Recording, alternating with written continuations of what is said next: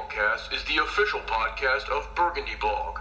On the Redskins for the truth.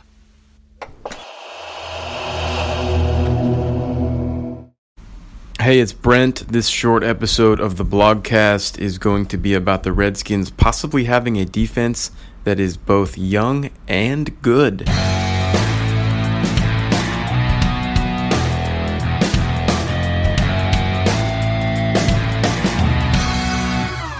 The Redskins' defense was absolutely outstanding in week three against a very good Raiders offense. They held the Raiders to under 100 yards until the most garbagey of garbage time at the very end of the game. It was an absolutely dominating, suffocating performance by the Redskins' defense that few people were expecting. This turn of events caused me and many others to ask ourselves the question whoa, whoa, whoa, wait a minute. Is the Redskins' defense actually good?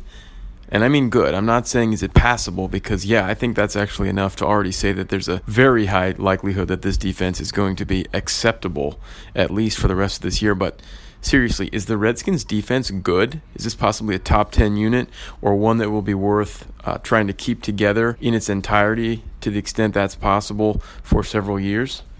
And the answer to that question, whether or not this defense is actually good, will take at least a few more games, maybe a month or more, to really answer. But I thought it might be an instructive, or at least interesting, hypothetical to sort of consider or assume up front that yes, this defense is going to turn out to be good, and yes, by the end of the year, we're going to want to keep it together.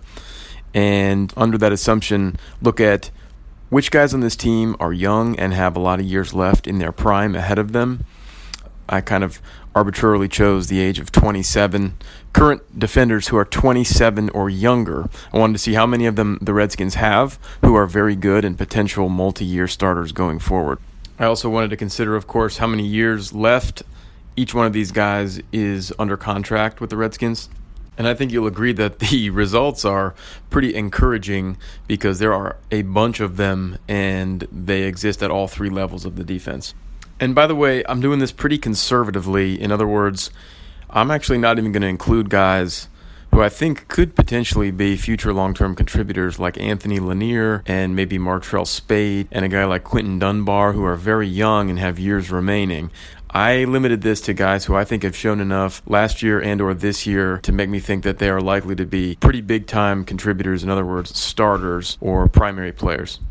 Bumpers, bumpers, bumpers.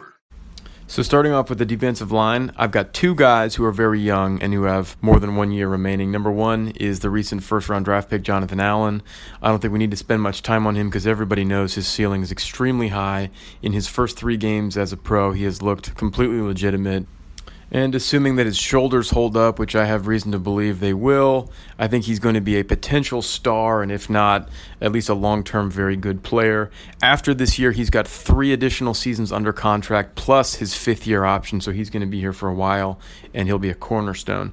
The other guy, and this is uh, a really key, interesting development for the 2017 season, is Matt Ioannidis, who was a rookie last year and looked totally like just a guy. He is 23 years old. After this year, he's got one additional season plus another season of being a restricted free agent. So it's likely that Ioannidis can be around for three more years, including this year. And even then, he'll only be 26. He looks really good this year. He looks pretty much as good as Jonathan Allen does. Uh, that really came out of nowhere. He's bigger, stronger, faster, according to all the preseason puff pieces, but they sure seem to have come to legitimate fruition because he's making a lot of plays. So that's two defensive linemen that fit my criteria. Let's move to the linebackers. First, I'll throw out there Zach Brown, who looks like an absolute demon so far through three games as a Redskin. Uh, this is kind of an asterisk for two reasons. Number one, he's 27, so he just barely makes my age cutoff. Number two, he, of course, signed a one year contract, so he does not have any additional years of uh, Redskins control after this year. But I would say that he has been such a difference maker. I am certainly hoping that they make an effort to re sign him him either during or after the season. In any case, he's a young guy who looks great. I'd love to see him stick around. Uh, Ryan Anderson, the rookie, is only 23. He is brand new, so after this year, he's got three years left. I think he counts as a starter or starter quality type guy, at least in my estimation slash projection right now. It'll be interesting to see how he fits in because Kerrigan's only 29. He'll be a Redskins a Redskin for a while longer. And Preston Smith, who's my neck linebacker on this list, is only 24. So if he sticks around, you know, I'm not sure exactly where Ryan Anderson fits, but I know that they like to, as many teams do, rotate outside linebackers and play a lot to keep them fresh. I think Anderson looks like a keeper.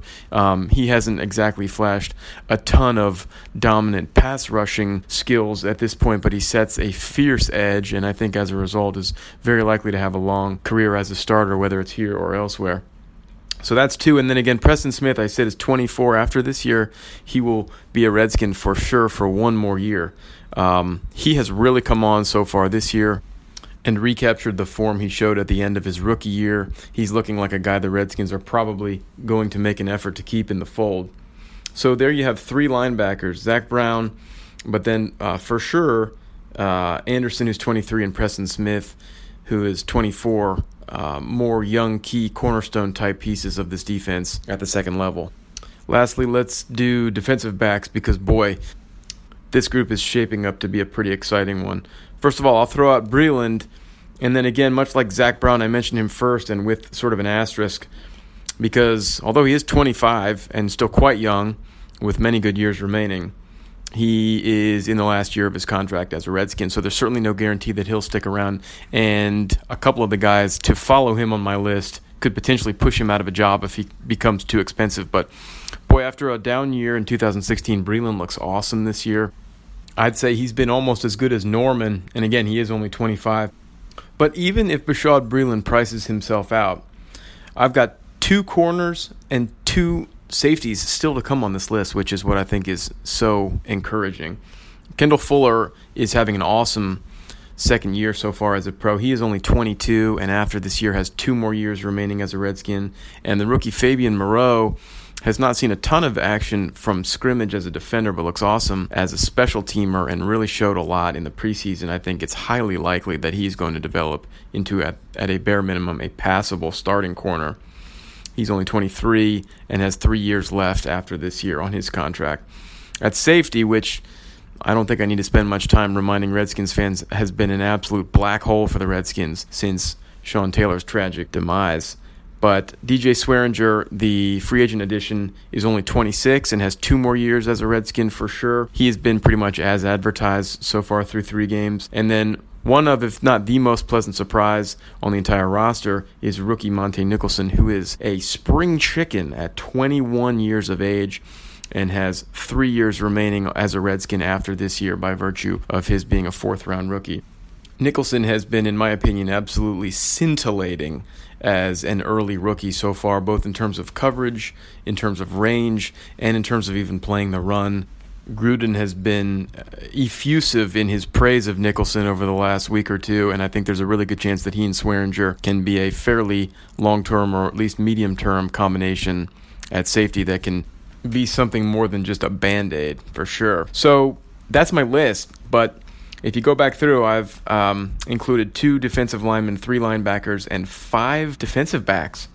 That's 10 players, 27 or younger, that are current Redskins who I think could legitimately be good to very good or even better uh, starters on the defensive side of the ball alone. Granted, one of them is Zach Brown and one is Bashaud Breeland. Both of those guys are unrestricted free agents at the end of this season, but even if they both leave or if, if only one stays, I think, you know, we're starting to build a case here that the Redskins have a potentially legitimate nucleus of good young players to take this defense to the next level for the next few years. Especially in the secondary, which has been such a problem for such a long time. And again, there were eight guys on that list who will certainly be Redskins at least through next year, and seven at least through the year after that, if you assume Ioannidis gets re signed as a restricted free agent seven very promising defenders who are 26 or younger who will be Redskins for this year, the following year, and the year after that, almost for sure. Not too shabby.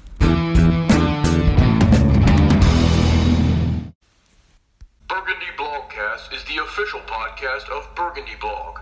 On the Redskins, for the truth.